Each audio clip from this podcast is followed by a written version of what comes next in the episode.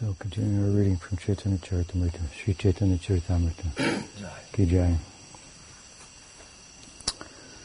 We heard uh, last night that prior to the appearance of Chaitanya Mahaprabhu, Vishvambara Mishra, Vishvarup Mishra was born, and he is referred to as Baladev Dham. So, a manifestation of of Baladev, who is uh, as we were speaking, synonymous with the with the Dham, for that matter, with the abode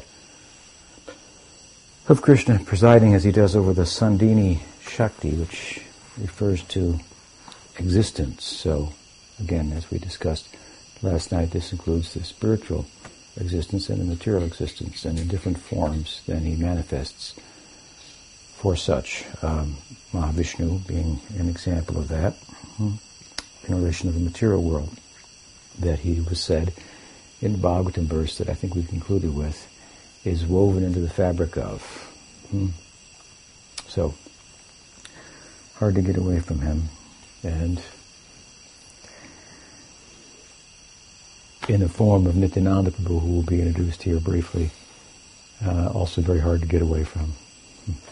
It's said that Chaitanya Mahaprabhu gave prema to whoever asked, and Nityananda Prabhu gave it to the people who not only didn't ask, but said no thank you. so we are wise to take shelter of him. Atev Prabhu Tanre Bole Badabai Krishna Balaram Dui Chaitanya Nitai. So he says that therefore, because of what has been explained about Vishvarup, Hmm. But he's the elder brother. Prabhu Chaitanya Mahaprabhu, he used to refer to him as Badabai. Hmm. Badabai. Older brother. Hmm. And um, he says, Krishna Balaram Dui Chaitanya Nitai.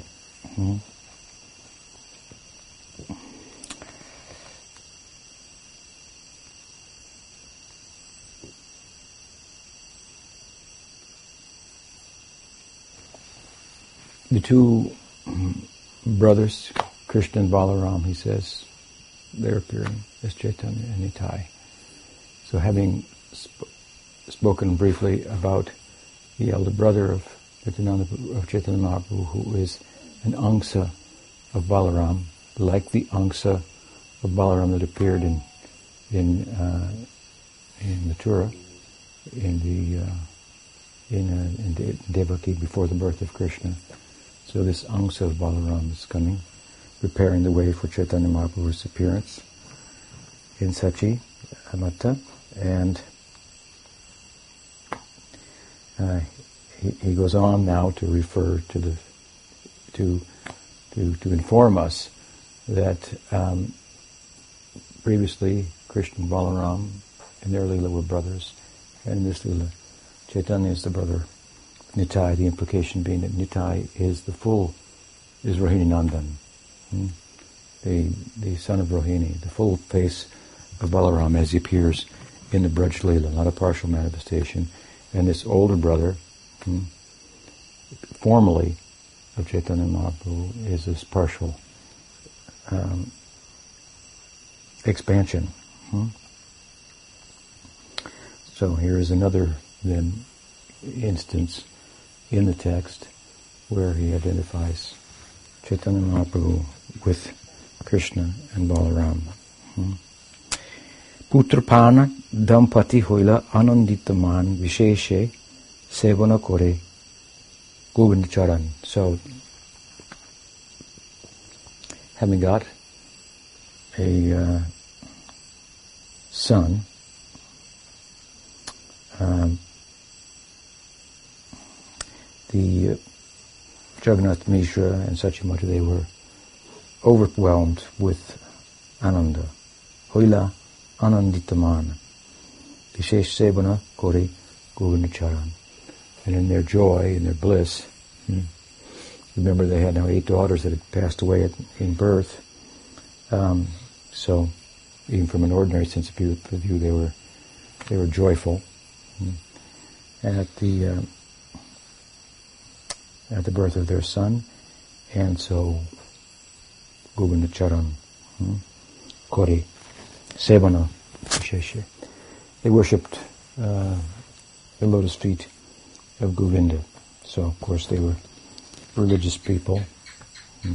Prabhupada makes a side comment here that uh, that religious people tend to worship God when things are going bad, but here, in the case of Sachi and Jagannath Mishra, things are going well, and they're worshiping God.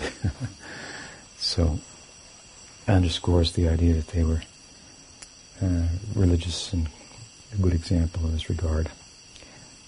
More than that, of course, highly spiritual, but um, it's a nice point, and it's it's a lot of truth to it. Hmm. But they worshipped uh, their uh, household deity. It says Govinda Charan, the lotus feet of Govinda, but of course they had a household deity. The, uh, the place of Chaitanya Mahaprabhu's birth, of course, is significant um, to us, in particular in our uh, lineage, coming as it does from Bhakti Thakur, hmm.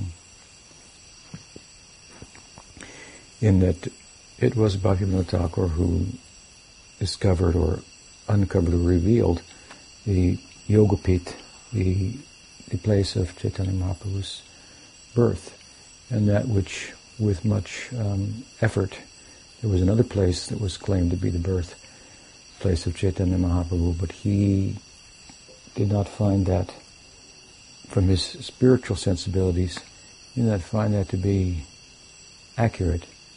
And so he, it would appear just based on his own spiritual sensibilities, he undertook his own uh, research. Hmm. It, it may be a fact that persons were claiming a place on the other side of the Ganga in Navadvip to be the birthplace of Chaitanya Mahaprabhu. And,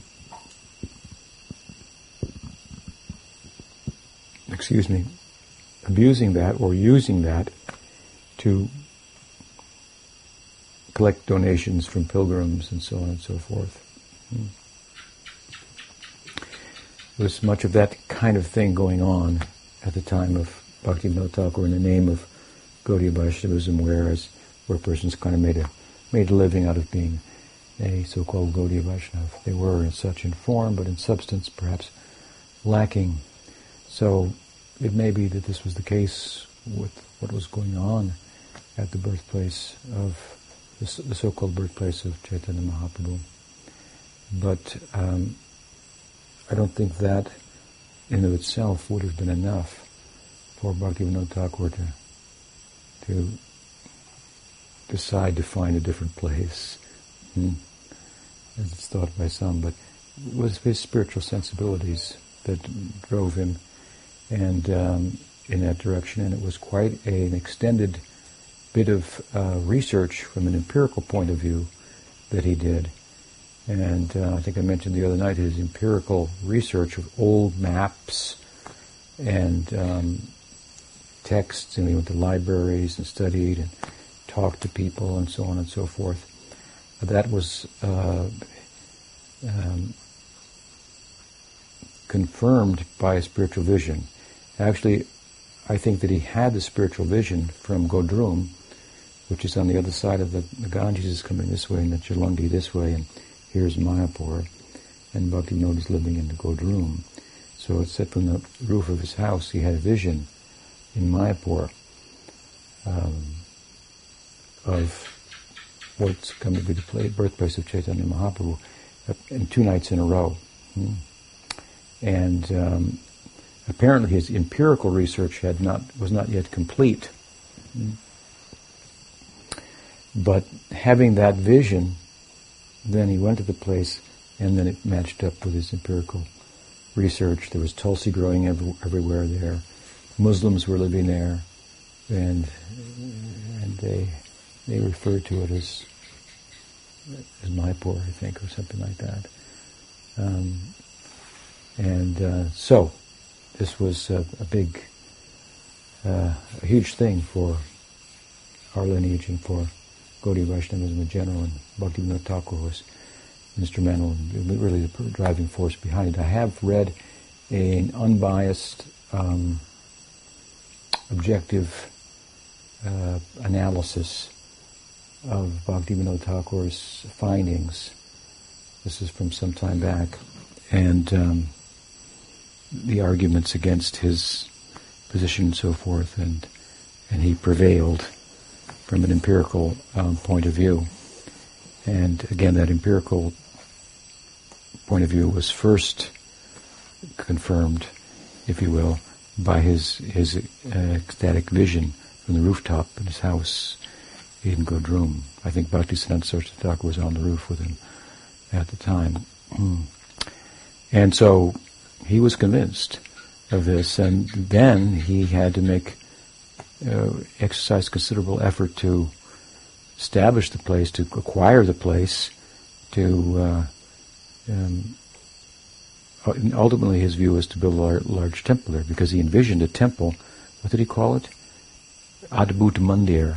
Adbhut Mandir, a wonderful temple commemorating the birthplace of Chaitanya Mahaprabhu that would be large and um, towering on the horizon in in Bengal there in the Gulf in in, in the, at the Bay of the Bay of Bengal, um, the flatlands there, um, heralding the uh, appearance of Chaitanya Mahaprabhu, and he envisioned that upon building this, people from all over the world would come to Mayapur and chant Jai Sachinandan, Jai Sachinandan.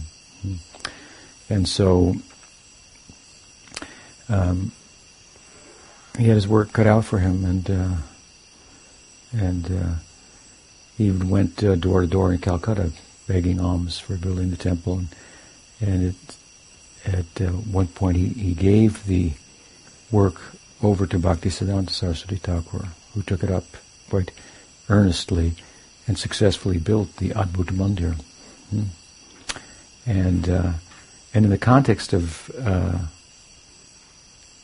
interestingly, and this is what brings my mind to it, of excavating the land to build a foundation on which the Adbhut Mandir would, would, would rise, they found a deity in the ground a Vishnu Adhoksaja deity. And you can see that deity, it's there preserved and worshipped. Um, and worship established by Bhaktisiddhanta Saraswati Thakur. And it's thought that this was uh, the household uh, deity of Jagannath Mishra and Sachimata. Hmm. Now they most likely also had shalagram. Hmm.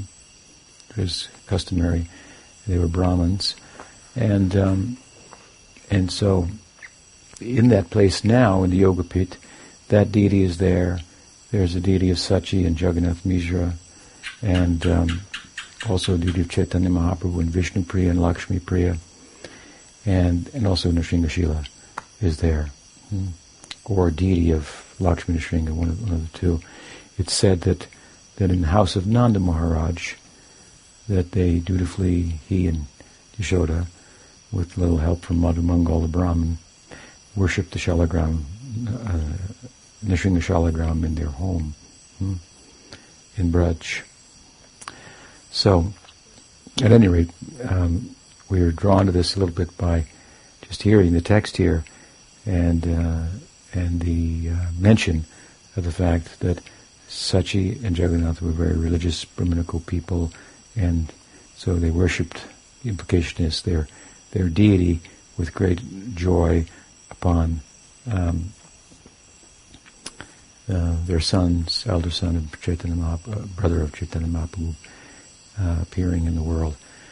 That I should say a few words more about that uh, finding of Bhakti Vinod and what's um, perhaps many people don't know about it is that that the protests against Bhakti Vinod were considerable. Hmm. I was speaking with uh, Brenda Rania the other day with regard to the editing of the book and my book, and she had finished the ninth chapter, is the last chapter. Um, and um, I was speaking about how it it's got an edge to it in a sense, and it, it, it it's it's not just uh, repeating things, but um, it would, in some respects, would be a little controversial because I've adopted a interpretive uh, voice in the text. By an interpretive voice, I mean to say that there is a literal voice that the text could be commented upon, an esoteric voice, and an interpretive voice, and still reach the same conclusion. The interpretive voice, as I understand it, I, um, is one in which we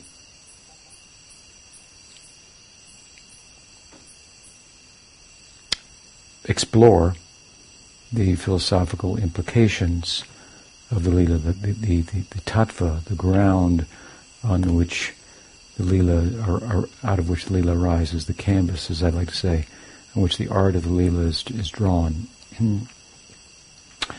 Um, and then the other aspect of the interpretive voice is that it's it's spoken about in relation to current thoughts of the time in which we live, which is, of course, are subject to change and so forth. So the need for another voice in the next generation when they're, for example, thinking that matter is something other than what they think it is now. Matter is important. It matters because there's really only two things to consider, what's out there and what's in there. what's out there being experienced and what's in there experiencing. This is what life is about. Hmm? So, just an example because as I explain in the book too, and mentioned in the, in the preface, the concept of matter, as it's been understood by science for a long time, is is, is not working, and so it's it's it's it's changing. It's not working in terms of explaining everything. Hmm? So, as it does and as currents of philosophical thought and observation and interpretation of data, for example, drawn from um, scientific um,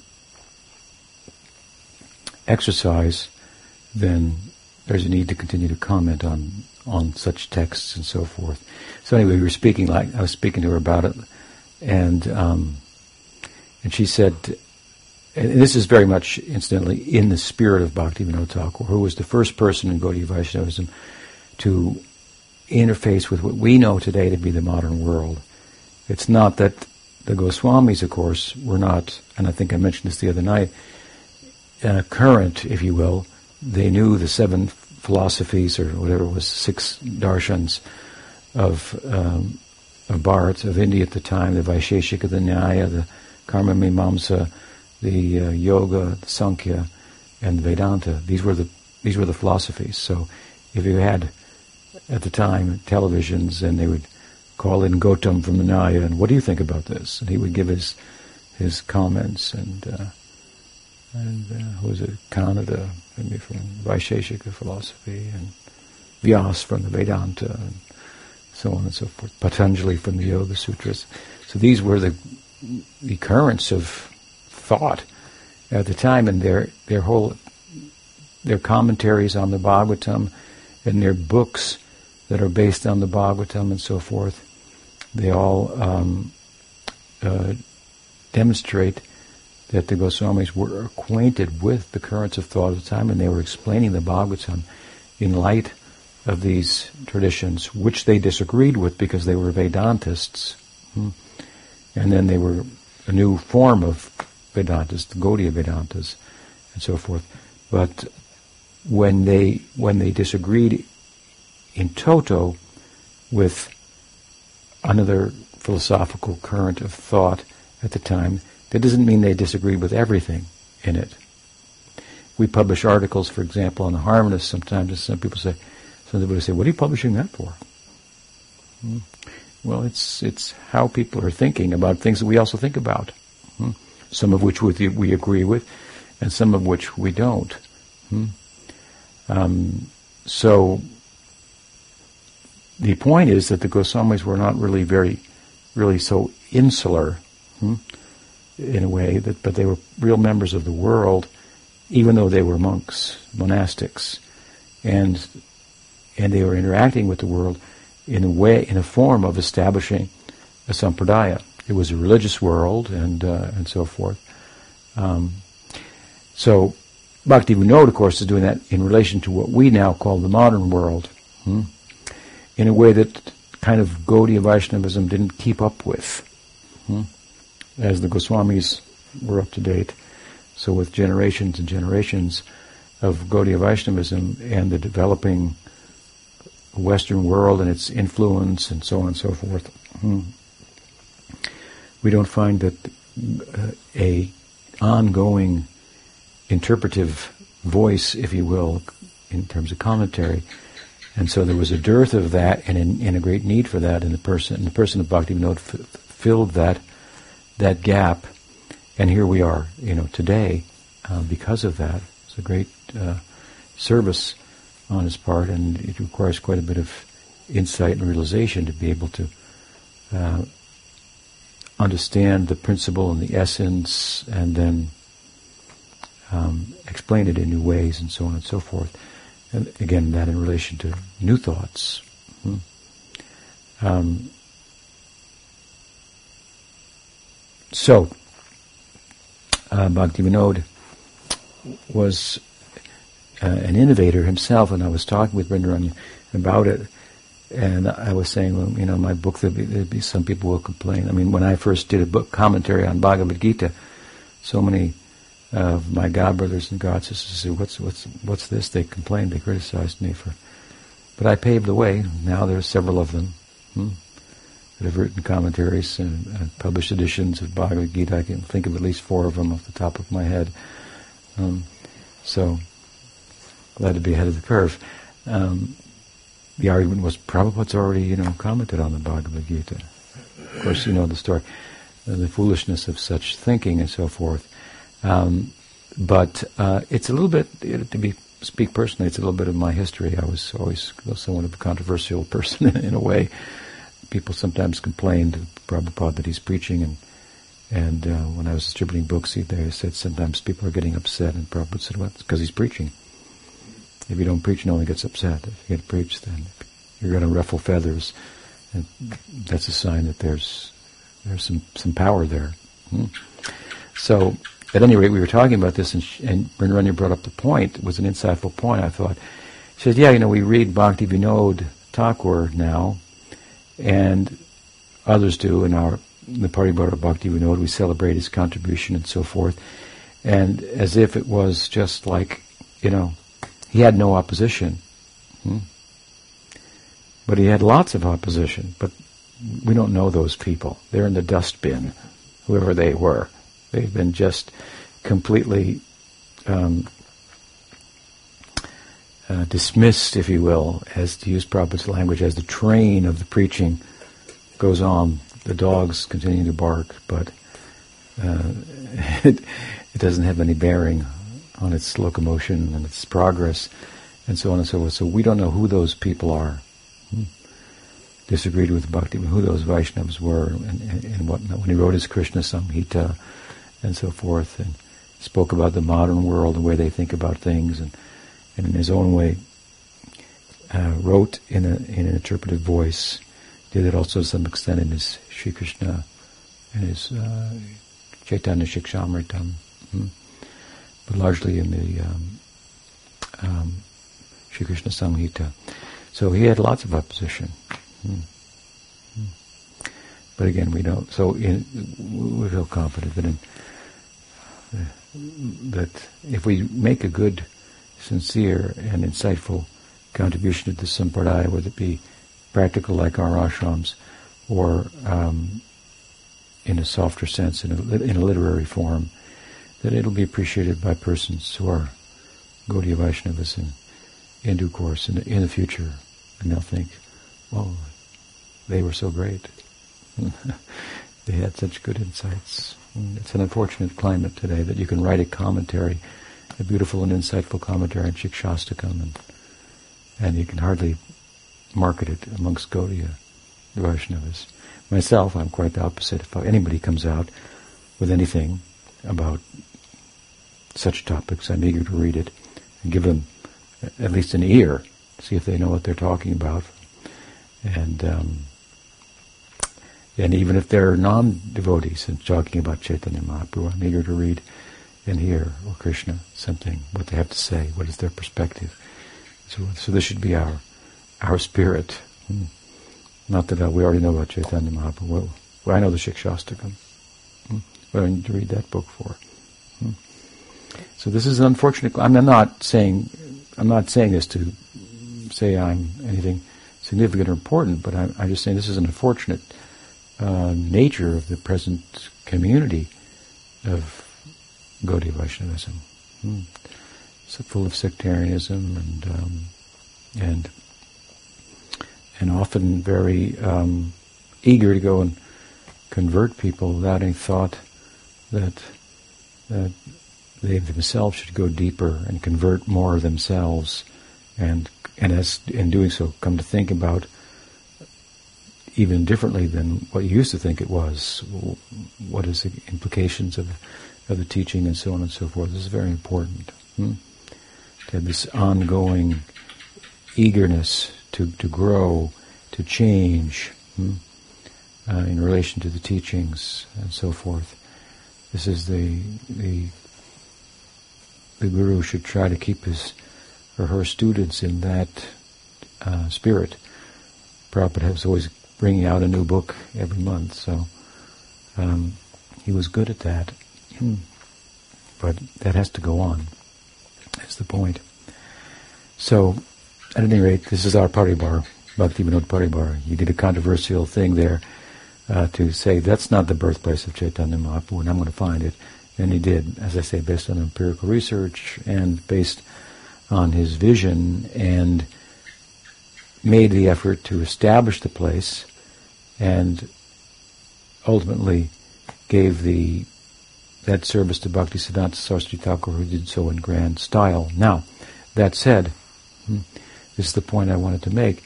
It's interesting, and not a lot of people know this, that but but the guru, the Diksha guru of Bhakti Siddhanta Saraswati Thakur, disagreed. Excuse me, of Bhakti Vinod Thakur disagreed with um, Bhakti Vinod Thakur, and in a periodical, Bengali periodical, publicly dis disavowed or dis um, rejected Bhakti Vinod as his disciple for his claim as to the birthplace of Chaitanya Mahaprabhu. Hmm. What to do? Hmm. We know that Bhaktisiddhanta Saraswati Thakur had some reservations about the Diksha Guru of Bhakti Vinod. Bhakti Vinod spoke very eloquent, very, very with, uh, in a, in a, highly about, hmm, with appropriate uh, regard and, and, and, and so forth. But it was the position of Bhaktisiddhanta Saraswati Thakur that there were things found in Bhakti Vinod Thakur that were not found in his Diksha Guru. Hmm. But those things were found in Jagannath Das Babaji, who was considered a Siddha at the time. Hmm. And while Bihari Goswami, the Diksha Guru of Bhakti Vinod, rejected him for finding the place, for making a claim as to the place of Chaitanya Mahaprabhu's appearance, um, differing from the current idea at the time. Jagannath Das Babaji uh, honored the vision of Bhaktivinoda Thakur. He was very old at the time, and uh, he was carried in a basket to the place to get. Then this is what Bhaktivinoda Thakur did. He had his vision, he did his empirical research, and still he wanted the confirmation of a sadhu, hmm. somebody in a, a senior Vaishnav to himself. So Jagannath Das Babaji was perhaps the most senior Vaishnav of the time, and and an Abadut, not a not a Goswami family man or anything, uh, but but a, a very um, extraordinary person. They brought him there. He couldn't walk. He was living in a basket, so they brought him in a basket. But it's said that, that somehow he kind of like jumped up or something at the upon arriving at the place and confirmed that this was the birthplace of Chaitanya Mahaprabhu. So we go with that. Hmm? We go with the, we draw our line to, uh, in the way that, the way that we do. Hmm. From,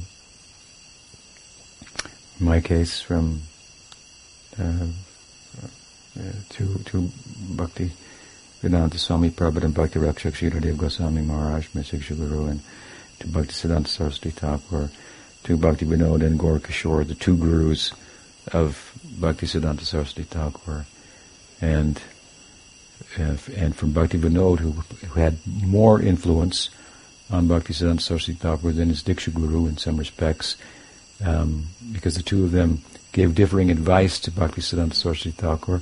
Babaji Maharaj told him, don't bother preaching, huh? just do bhajan. Of course, he did bhajan for how many years? Nine years? Hmm? Nine. nine years, sitting soli- in solitary bhajan, just chanting um, nam-bhajan. And out of that he rose and began his mission, which was the desire of Bhaktivinoda Thakur, hmm, to give a voice to Gaudiya Vaishnavism in the world and fulfill the prophecy of Chaitanya Mahaprabhu, that his, his name would be heard in every, chanted in every town and village, and to fulfill the vision of Bhakti Vinod. He had a vision. People will come here from all over the world hmm, if we build this temple.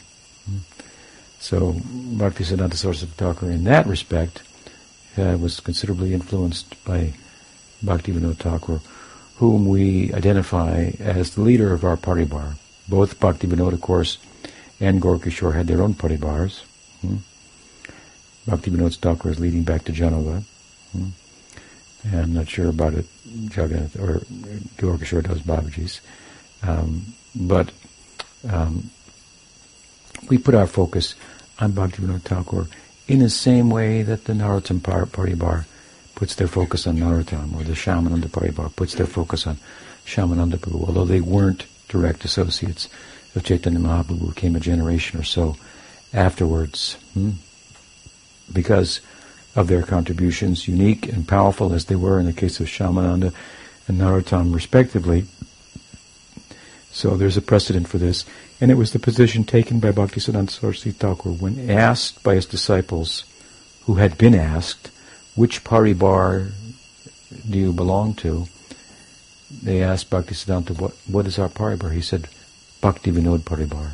So we don't disrespect the gurus in the line of Diksha from Bhakti Vinod on back to Jahnava or Gaurkishore Das Babaji Maharaj's, but we don't think it's necessary to record all their names. There was a time, um, and some some of the paribars still carry on this tradition, that um, uh, when giving initiation, one would give a diksha patra, a letter, and the letter would say, "This is your paribar, and these are the names of the gurus in your lineage, going back to the time of Chaitanya Mahaprabhu." Hmm? So when Bhaktisiddhanta Saraswati Thakur got his diksha from Gaurkishore Das Babaji Maharaj, Babaji Maharaj was a rather unorthodox person. He didn't give a diksha patra. He was illiterate. he didn't give a diksha patra. Some people say he didn't get a diksha patra, therefore he must have not have been initiated. Um, but um, of course, it was it was one of the ways in which we answer that. Of course, it was Bhaktisiddhanta Saraswati Thakur who put the sacred uh, sadhaka deha of Gaurkishore Das Babaji Maharaj into samadhi. Hmm. And when the current of the Ganges came and moved in such a way that that place of entombment of the sadhaka deha of Gaurkishore Das Babaji was in danger, it was Bhaktisiddhanta who arranged to move it to Mayapur, hmm, where it is now. So he had the jurisdiction if you will, over the form of Gaurkishore Das Babaji as a disciple should, in a way that no one else in Nadia did. And of course, he had that on the force, and by the force and the power of his own spirituality, that uh, he challenged persons with who were claiming to be um, the, the, the persons who should have the right to um, determine the place in which and preside over the uh, um, placing of Gaurkishore Das Babaji in Samadhi, Babaji Maharaj had said that when I die, I would like to have my body um, dragged through the streets of Nadia, like tied to a vehicle of some type and dragged. So that's what they were preparing to do. Apparently, Bhaktisiddhanta took exception to this and stood up and and so on and so forth. So um, there's uh, uh, following the letter of the law and then understanding the spirit of it and the mood behind it uh, and so forth. This is the humility of uh, Gorakishoredas Babaji Maharaj. And um, of course, it's also significant, there's a little bit of history, if you don't mind, uh, significant that uh, Bhakti Siddhanta Saraswati Thakur was also initiating disciples in the presence of Bhakti Vinod Thakur and, and Gorakishoredas Babaji Maharaj, obviously with their blessings indeed. He gave sannyas to Bhakti Pradip Tirtha Maharaj. Hmm? So he introduced his sannyas, which was a innovation also in the Gaudiya Sampradaya. Hmm? Some people question about the validity of innovations within Sampradayas. Um, one of those innovations was the establishment of a monastic order of sannyasins who would travel and preach and so forth. Um, is also giving the Brahma Gayatri and the considerations behind that for preaching in the times. These are innovations. Some people take exception to them. Hmm? Someone had written to me about this. This is a little bit on my mind. Um, to the innovations of, of Bhakti Siddhanta Saraswati Thakur. They challenged, where did he get the Brahma Gayatri? I said, from Bhakti Vinod. Uh, Bhakti Vinod's not a Brahmin, but he's a Kayastha. Kayasthas are thought are said to come from Chitragupta, hmm, who was the, the, the scribe of Vyas. Hmm? Hmm? Yamaraj, excuse me, of Yamaraj. Hmm? Scribe of Yamaraj. Dharmaraj himself. And um, so in the lore, if you will, it is described that these Kayasthas were a combination of, they were blessed as a combination of being uh, Brahmins and Kshatriyas together. So they did chant the, the Gayatri mantra. I mean, it's just, it's, uh, so where did he get the mantra? It has to come from a sampradaya. Sampradaya vihinas ye mantraste nispalamat. Without, if your mantra doesn't come from a sampradaya, it has no power. Hmm? This was the the claim. so some people apparently now on the internet are making this is an old story, but they're doing it in the current times. New people, the polemics continue, uh, uh, and this against Bhakti Siddhanta Saraswati Thakur and our Paribar that they that um, where did he get the mantra? If it doesn't come from a sampradaya, then it has no no power. Hmm? Of course, he also gave the Kam Gayatri and and so on and so forth. Some people say, well, how do we know he got that from Gorakishore? Well, you know, we should take his word for it. He was a very powerful spiritual person. Why, why do we have any reason to think that he didn't? Because he didn't get a Diksha Patra and Gorakishore initiated him in a, in a, in a way that wasn't the standard uh, fare in some lineages at the time. Um, uh, initiation has substance and it has form. Hmm? The essence is to is, is to impart the mantra, and and moreover to give the give the blessing, hmm? share the faith and so forth. So so these are form over substance articles, and arguments. The arguments should be substance over form. Hmm? That's a spiritual argument. Bhavagrahi Janardana. So it is the spirit of the law, not the form of the law that's to be um, embraced. Um, so at any rate, uh, someone was writing this, so I pointed out to him that the verse you're citing, from, he says he's gone against the, the scriptures. Hmm. He's given a mantra, the Brahma Gayatri, they didn't get from the from the Parampara. he got it. Here's he got it from Bhakti Vinod. Hmm, what's the problem? Um, but besides that, I pointed out to him, the verse that you're citing from the Padma Purana is part of a, a verse that says that there are only four sampradayas. Hmm. Vaishnav sampradayas. And if you don't get your mantra from one of these sampradayas, it has no fruit. Now the interesting thing and ironic thing is that there, within Gaudiya Vaishnavism, there, are, there is a split in which some people, some Gaudiyas, identify Chaitanya Mahaprabhu's Sampradaya as being connected with the Madhva Sampradaya. We call it the Brahma Madhva Gaudiya Sampradaya. Hmm. Some say, no, we have no connection with the Madhvas. Chaitanya Mahaprabhu started his own Sampradaya. Hmm. The irony is the group that's arguing against Bhaktisiddhanta Saraswati Thakur and quoting this verse from the Padma Purana is historically a group that, that and that verse is not in any current manuscript. So they make an argument that this verse is interpolated. It's not actually part of the Purana. They're the ones that make the argument. and now they're invoking the verse hmm, to criticize Bhaktisiddhanta Saraswati Thakur. On the other hand, Bhaktivinoda Thakur accepted the verse, and therefore he argued um, following the writings of Kavi Karnapur and Baladev Vidyabhushan, who lists in their paribar members of the Madhva Sampradaya, hmm, and say that Chaitanya Mahaprabhu Sampradaya is coming in the line of Madhva and new insight, innovation is there. So it's one of the four Sampradayas, but within the Sampradaya there's innovation. This person was questioning innovation. We should follow the law.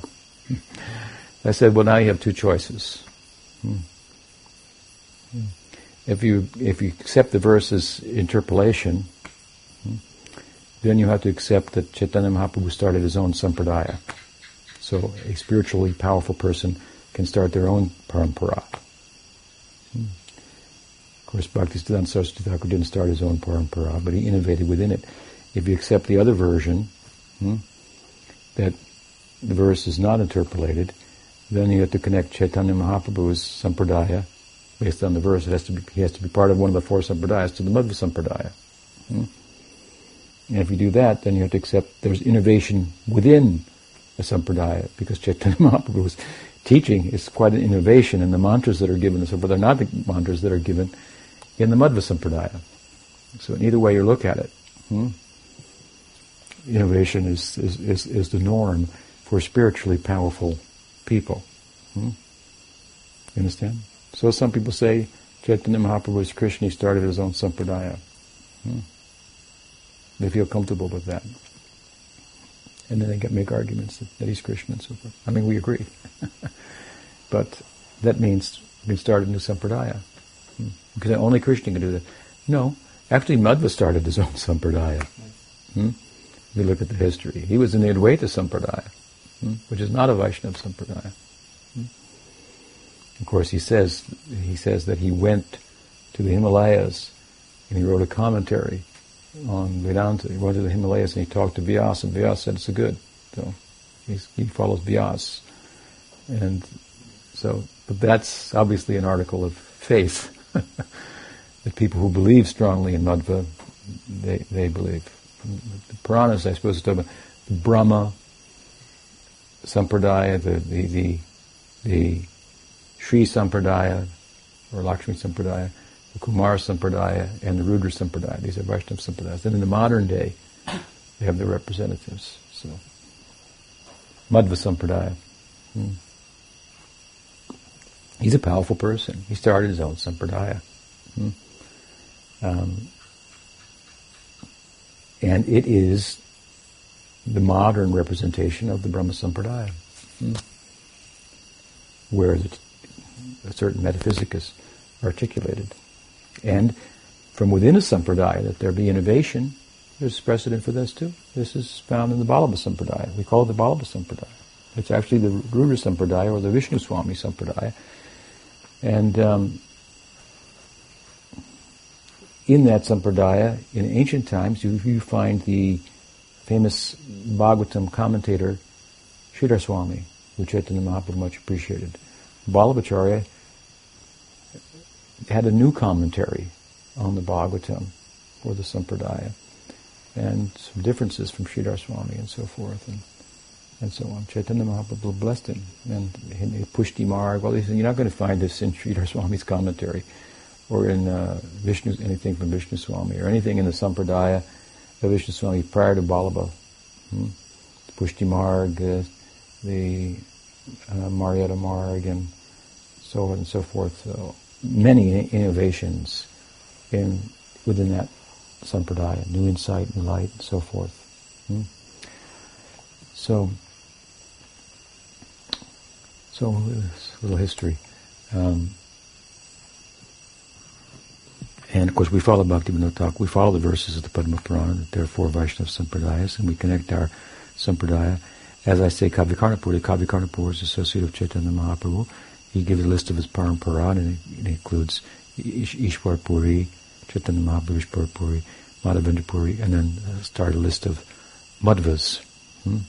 And Baladev Vidyabhushan, the Gaudiya commentator um, on Vedanta, like, who wrote the Govinda Bhashya, his his uh, description of his lineage is is the same. So we have good reason to make that connection, even though in substance, that's in form. In substance, the teachings of the Gaudiya Sampradaya are certainly distinct from the Madhva Sampradaya, and therefore, as I say, they constitute considerable innovation within a Sampradaya, or if you want to look at it the other way, and find those verses to be interpolations, then you say implicitly that powerful persons can start Sampradayas hmm? lineages. And Chaitanya Mahaprabhu did it, and many Gaudiyas make this, this claim.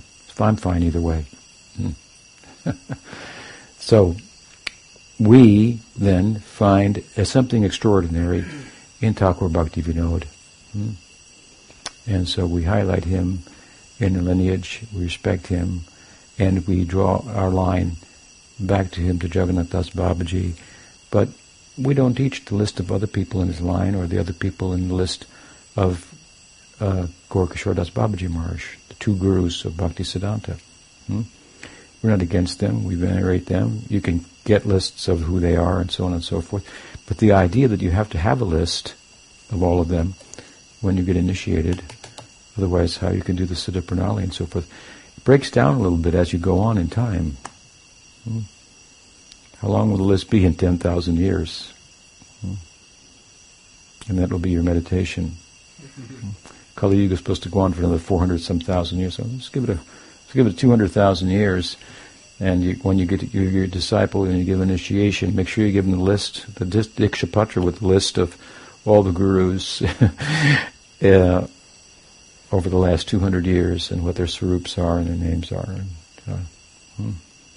The practical thing in our Bhaktivinoda Thakur, in our lineage, is very practical, very pragmatic. Hmm, is to draw the line and, and, so forth in a way in which, for, for example, Pujyapad Sridhar talked about it. If in the scientific community we want to talk about the contributions in science over hundreds of years, then we will select powerful persons, luminaries, Copernicus, Newton, Einstein, we know there are many bona fide scientists who contributed in between and so forth, but we can't keep track of all of them. Hmm? And and they may have dutifully carried on the whatever taught science appropriately in their time and so forth. But these persons were innovators. The innovators should be highlighted, not dismissed. They should be highlighted. They give the, the teaching life in in in in the current times. Hmm? That's the li- life of preaching is really innovation and separating the substance from the form, principles from details, changing details to deliver the principle and so forth. This is what preaching is all about. This is what keeps a lineage, as I say, alive and and current. And so, in our uh, lineage, we we do highlight Bhaktivinoda Thakur. Hmm? for his work. And while some people like to highlight Guru for his contribution, and appropriately so, at the same time, it should be noted that he himself taught us that his work, his mission was the mission of Bhakti Vinod, because he was taught by Bhakti Siddhanta Saraswati Thakur that you are in the Bhakti Vinod Paribar. Hmm? um, again, when asked, I think I mentioned this before, by one of his disciples um, about Bhaktivinoda Thakur's statement, I left this world, my work undone. When asked, when Prabhupada was asked, what did he mean? Prabhupada said, oh, he could have done everything. But is his mercy he left something for us to do, some small work. Of course, it's the humility of Prabhupada. He did big work um, um, in terms of wide circulation of Gaudiya Vaishnavism. The work of Bhakti Vinod was a little different and significant in its, in its own right, obviously interfacing with modern times as he did. Prabhupada carried that out, hmm, continued to do that. Hmm. So we do consider ourselves the Bhaktivinoda Paribar as Prabhupada considered hmm, us to be, and it's a glorious lineage to be, um, to say the least. Um, it's been 50 years now, half a century, hmm, all around the world. Uttam Bhakti has been glorified. Someone said, "Well, so what? So a lot. So there's so, so there's a lot of people." So there's a lot of people in the Catholic religion too. Rajneesh had a lot of followers. Just because you have a lot of followers doesn't mean anything. Hmm. That's true, but there's no, but there are followers who believe in Chaitanya Mahaprabhu. Hmm. Who teach Uttam Bhakti, who, who embrace the teaching. Are you just going to dismiss that? Hmm? Hmm?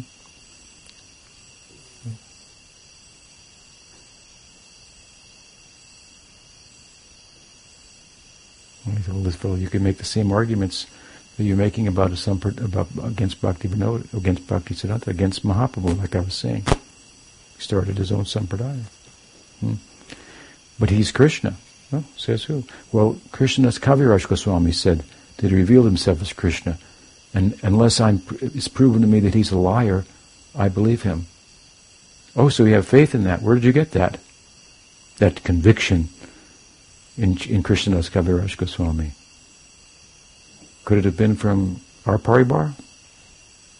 Yes, certainly it was, without a doubt. In other words, this person I was like, was corresponding with me about these things. His conviction in, in the Goswamis, this is all coming from our from our preacher, the preaching of Bhakti Siddhanta, Bhakti Vinod Thakur, my Guru Maharajs, and so forth. So this is a very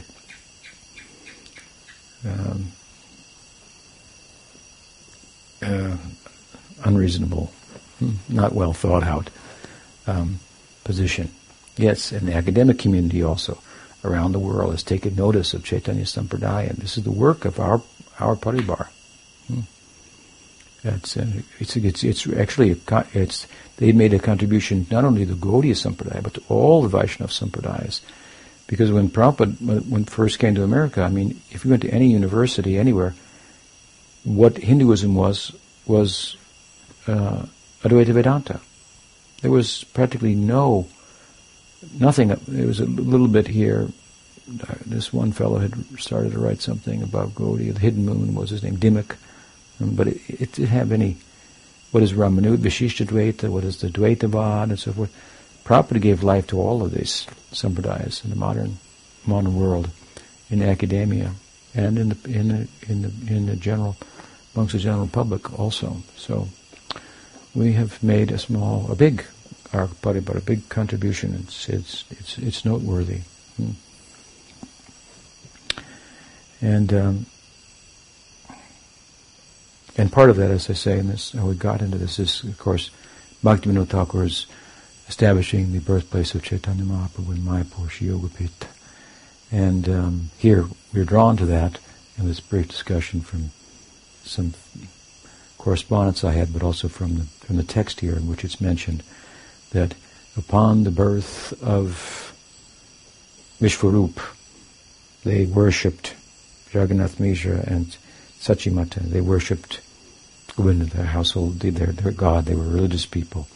From there we got into who was their deity in their home and how the deity was found, so on and so forth. Then a little bit more, we'll read, Chodashata Chai Shakke Sheshmag Mase Jagannath Sachira Dehe, Krishna Praveshe. So, uh, 1406 of the Shaka era, which corresponds with 1485 AD, hmm? or CE, right? Common era. Krishna entered the body of Jagannath Mishra and Sachi.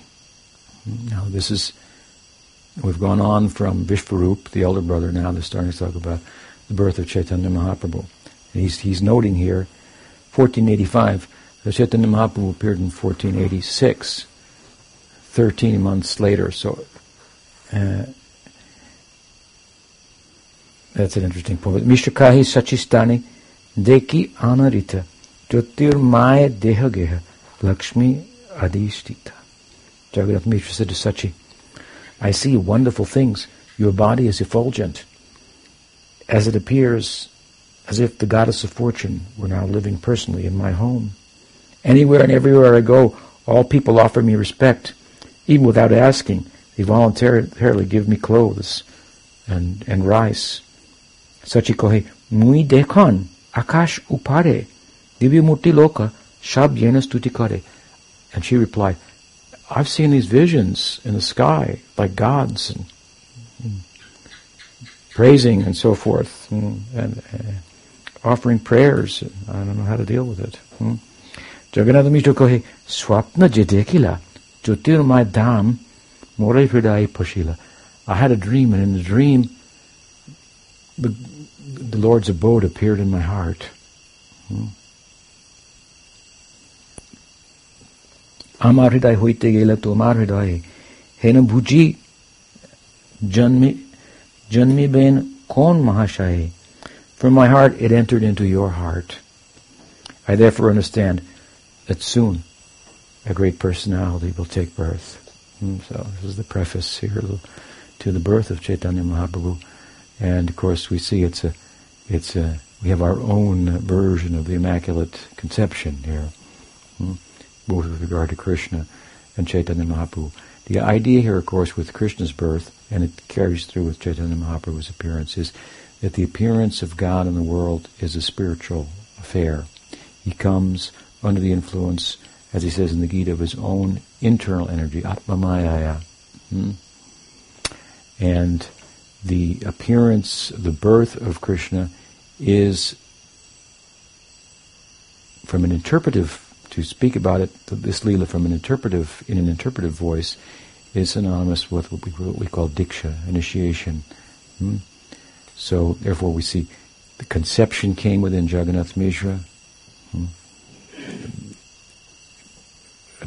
blossomed in his heart.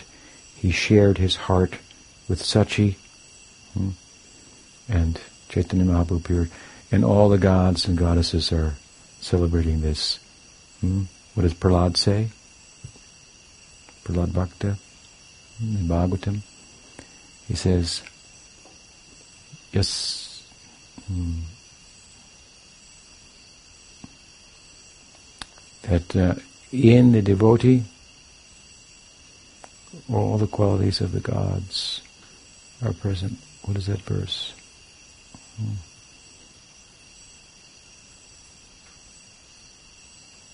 Dhavato bhi. The last line. And, and, and, and, those are not devotees. They only have shadows of good qualities. They're mental qualities, not uh, not spiritual qualities. Hmm.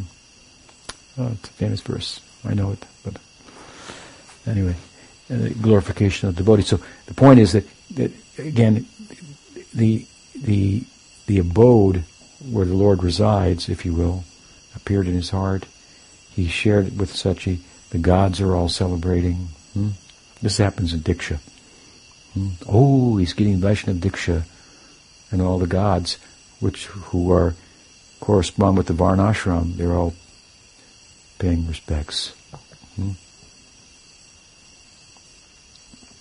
You know, Prabhupada made some comments along these lines once when he gave a, a talk in London that had been arranged, and not too many people showed up. The Prabhupada's disciples apologized and said, sorry that nobody came. He said, what, what's, when Narad was there, and this one and that one. this is Prabhupada's perspective. So, um, there's a way if you will, to uh, to see them. We should take it on on on faith. Again, the principle is what Varnashram is transcended. Varnashram Dharma is transcended by Vaishnava Dharma. Hmm? The Bhakti Marg transcends the Varnashram. And the gods and goddesses all correspond with the Varnashram Dharma. That's what they are the gods presiding over. So when one becomes a Vaishnava, Sarvadharman Prityajamame comes Saranam Raja. Hmm? He goes beyond the gods. He goes to the God of gods, Govinda, hmm? the Adipurush. Hmm? And all the gods are Muhyanti Atsuraya. They, they don't understand him. He's, he's, as the Bhagavatam says, he's, difficult. Before we find examples, Brahma's bewildered by him. Indra's bewildered by him. These examples are, are there to tell us something in Bhagavatam hmm, about Vaishnava Dharma. And so the, these birth stories, Chaitanya Mahaprabhu of Krishna in Bhagavatam, they are a metaphor for Diksha. Diksha is a significant thing. Hmm, some conception has to come in the heart of the Guru. that has to be shared in the seed form through the mantra and so forth. Hmm? And then if we culture that, of course, that'll come within us. So we have our own notion of the virgin birth. It has a little more philosophy behind it and theology so on. And hmm, there is a was a class of of Christian preachers at one time who thought that the that the uh, Hindus picked up on the virgin birth idea of Christianity, but there's more evidence that it was the other way around. but it's a fine conception. Hmm? We think that if God will appear, it will come beyond spiritual terms. Even if there is a material parallel, like we were discussing the other night, I think you had a question about, or maybe it was on the on the Sunday conference call. Hmm? while something spiritual will take place, it will express itself at the same time in the body in ways that it could be analyzed otherwise. Hmm. A bad example of that is the ecstasy of Mahaprabhu that some people thought meant, oh, he must have had epilepsy. Hmm. No, because that's not contagious, as I say, but but there are material ways in which that will play out. So we could analyze it from that point of view and only see it from that side. Hmm. But there's, of course, in, in, in the case of um, appearance of great persons and spiritual transformation and so forth of ecstasy, the car, um, there's more to it and there's more in the background. Mm. So, so it is the case with the birth of Chaitanya Mahaprabhu is coming to a beginning, summary, synopsis type discussion on the part of Krishnadas Kaviraj. Sri Krishnadas Kaviraj Goswami Mahashai ki jai. Shri Sachi Jagannath Mishra ki jai. Vishwambar Mishra ki jai. Krishna Balaram ki jai. Shri Guru Vaishnava Guru Parampara ki jai. Bhakti Paribar ki jai. Gaur Bhaktivinoda ki jai. Gaur Premanande.